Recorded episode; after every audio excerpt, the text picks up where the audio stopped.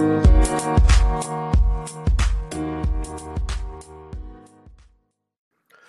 is up, guys, and welcome to another edition of the Market Marauder Show. Beating the market one trade at a time. Hope everybody's having a great week out there.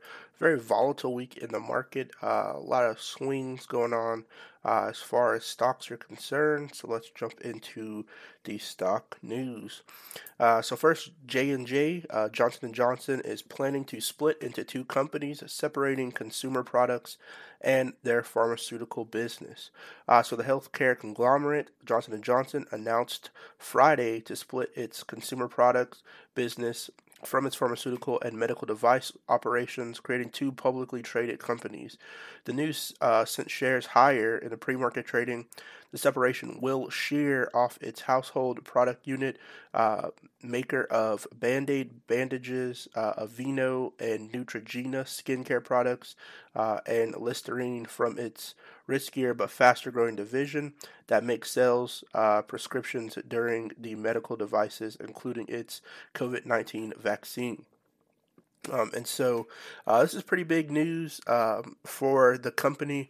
Uh, it's been around for you know quite a long time. Uh, great dividend stock overall. Um, I'm wondering if they're going to be still paying out dividends in both entities. Uh, so that's something uh, that you know to look forward to. Um, and the company's been around forever, like I said before, um, and definitely a household name. Uh, and I am wondering if you know them moving to the uh, medical side, if that section will be giving out dividends as well as uh, the side that is the consumer products. So Johnson and Johnson will be splitting up. Uh, don't know the date when that's going to be effective, but make sure if that's in your portfolio to definitely check it out uh, moving forward. And so the Great Recession, or the Great Resignation, I should say, uh, is continuing to grow. Um, a record 4.4 million people quit in September as a Great Resignation shows no sign of stopping. A record 4.4 million people, or 3% of workers, quit their jobs in September, according to Labor Department's latest job openings and labor turnover survey the tight market where workers have more leverage to move around and employers are doing everything they can to staff up. It already impacted the holiday season.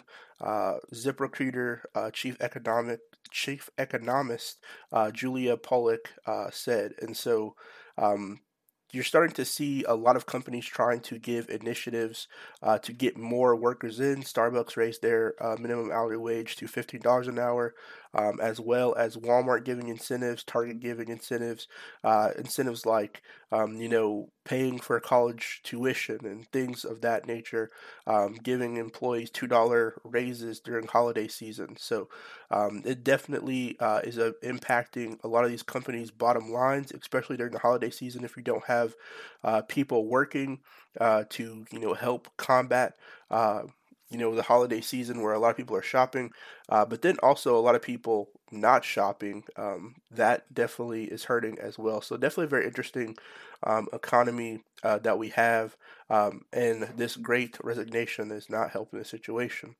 Uh, where people are, and, and uh, some of the reasons why people are, are quitting, high turn- turnovers uh, is primarily concentrated in essential frontline industries where jobs can't be done remotely.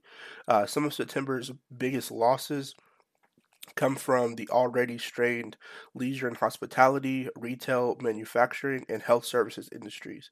People left their jobs fastest in the southern region of the country, uh, with the pace of quitters, uh, employees, or employers are basically having to replace their entire staff in just a couple of months. And it's really quite a dramatic situation. Um, and so, definitely going to be looking. Uh, there are tons of job openings uh, that are currently out. Um, so far, roughly 34.4 million people have quit their jobs this year, uh, with more than 24 million uh, doing so since April. So, by comparison, 36.3 million people quit their jobs in all of 2020. Um, and so it says, where are the jobs? Uh, the Labor Department reported 10.4 million job openings in September, consistent with previous months. Uh, and so definitely, um, you know, there are plenty of jobs out there. People are trading careers, moving from place to place. Um, I've seen some, you know, me personally and just the work that I'm in, a lot of people are moving around, moving to different companies, um, and just you know switching career paths um, and that nature. Uh, with the largest increase in healthcare and social assistance, state and local government, uh, excluding education, wholesale trading, and information roles. Uh, but high job openings paired with high quit rates uh, is leading to what uh, people are saying um, as a game of musical chairs. Um, employers uh, in strained industries are fighting for some of the workers who are quitting at record rates. As of September, there are seven unemployed workers for every 10 job openings, uh, a record low, giving people uh, the upper hand in being choosy with their next role. Of course, those are nationwide averages, and some markets, especially in the South and West, could have uh, even fewer available workers for every job opening. The largest gaps in openings versus available workers remain in healthcare, transportation, and warehousing jobs that require in person work and where the risk of contracting COVID 19 remain high. The U.S. labor market added 513,000 jobs in October, an improvement from a sluggish September, uh, led by roles in leisure and hospitality, professional and business services, manufacturing and transportation, and warehousing. Um, and so businesses are doing everything they can to staff up uh, for the holiday season, including offering flashy hiring bonuses, retirement benefits, tuition assistance, and other perks not usually offered to lower wage workers. Still, it may not be enough to get people into the workforce to keep pace uh, with skyrocketing consumer demand. Already, airlines are having to cut flights, and manufacturers are signaling shipping delays due in fact uh, or due in part to staffing shortages. Uh, the high consumer demand paired with labor shortages is creating a traffic jam uh, that will continue into the holiday season. Workers willing to take a seasonal, often in work, in person work, could benefit from the higher wages and attractive benefits. Uh, the huge additional demand in putting an enormous strain on employers uh, to expand their capacity in a constrained labor market. And so all of this has definitely hurt the economy uh, overall and is going to lead to a very interesting holiday season. Uh, but we'll see how it goes uh, once the numbers come out uh, for the previous or the next months uh, leading after this, uh, and especially going to see how retail numbers shape up in this coming week. so Tesla this week um, just had its worst week in 20 months after Elon Musk, who's their CEO, sold 5.7 billion worth of shares, um, and so Tesla shares declined 15.4 uh, percent uh, for the week after Elon Musk commits his plan to sell a huge block of his holdings. Uh, it marks Tesla's worst performance week in 20 months, and also uh, the stock's worst week ever, excluding declines that uh, occurred in February and March of 2020. Tesla closed down 2.8% on Friday. Musk, who still owns 167 million shares of Tesla according to financial fi- filings, sold stock worth around $5.7 billion this week. Musk sold the shares in part to satisfy tax obligations related to exercise of stock options.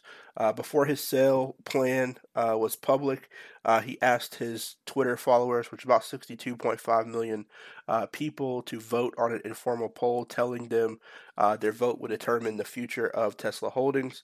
Uh, and this week, the filings were revealed he knew some time of his shares were slated to be sold. So Tesla shares are still up around 46% uh, to date following the record closing uh, price of $1,229.91. This was on November uh, 4th, so pretty recent, um, but uh, it has fallen significantly uh, since then. So it is on a bearish downward trend uh, at the current moment. but if you're a long term Tesla holder, maybe a great time to buy since it is a dip. Um, and we know all the things that Tesla is capable of. Their solar um, division, uh, as well as all the vehicles that they're producing. Uh, technology is still way ahead of some of the other uh, companies that are beginning to ramp up uh, plans to do more EV. And so, lastly, uh, GM Defense. So, this is General Motors. Uh, Defense plans to produce military vehicles based on Hummer EV in 2022. Uh, and so General Motors plans to introduce military prototype vehicles based on forthcoming GMC Hummer EV in 2022. Uh, the plan in an early but important step in commercializing the automaker's electric vehicle business, including a Hummer based electric uh, light reconnaissance vehicle or ELRV. Uh, for potential use by the Army, uh, and this is according to GM Defense President uh, Steve Dumont. Um, and so the Army is very excited about the fact that we are uh, investing in this. Uh, he told, um, you know, uh, people during his letter.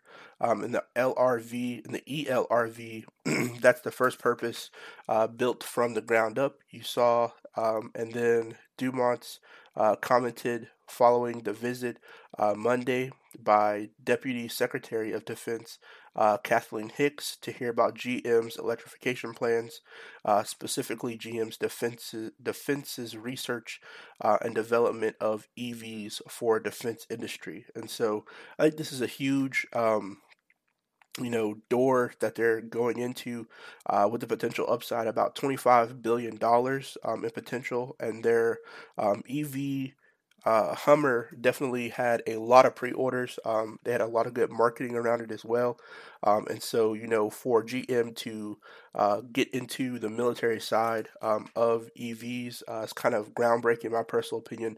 Uh, don't really hear about many contracts of EV companies uh, or companies getting into EVs as far as the military is concerned, um, but definitely a huge step forward for GM and could open a door for them to get a lot of profits uh, moving forward. They also still have their hands in Nikola Motors a little bit, um, considering that deal that they had. So maybe they'll use some of that technology to you know transfer into this Hummer EV. Uh, but overall, I think you know it's a huge move forward uh, for EV for EV in general, the electric vehicle market. Um, huge move forward for the government and a huge move forward uh, for GM as a company. So definitely gonna be looking for some more uh, updates on that uh, vehicle that they're gonna be producing, some videos, some prototypes, and things of that nature. So glad to hear about their trading. Hope you all have a great rest of the week, and I'll see you guys next time. Peace.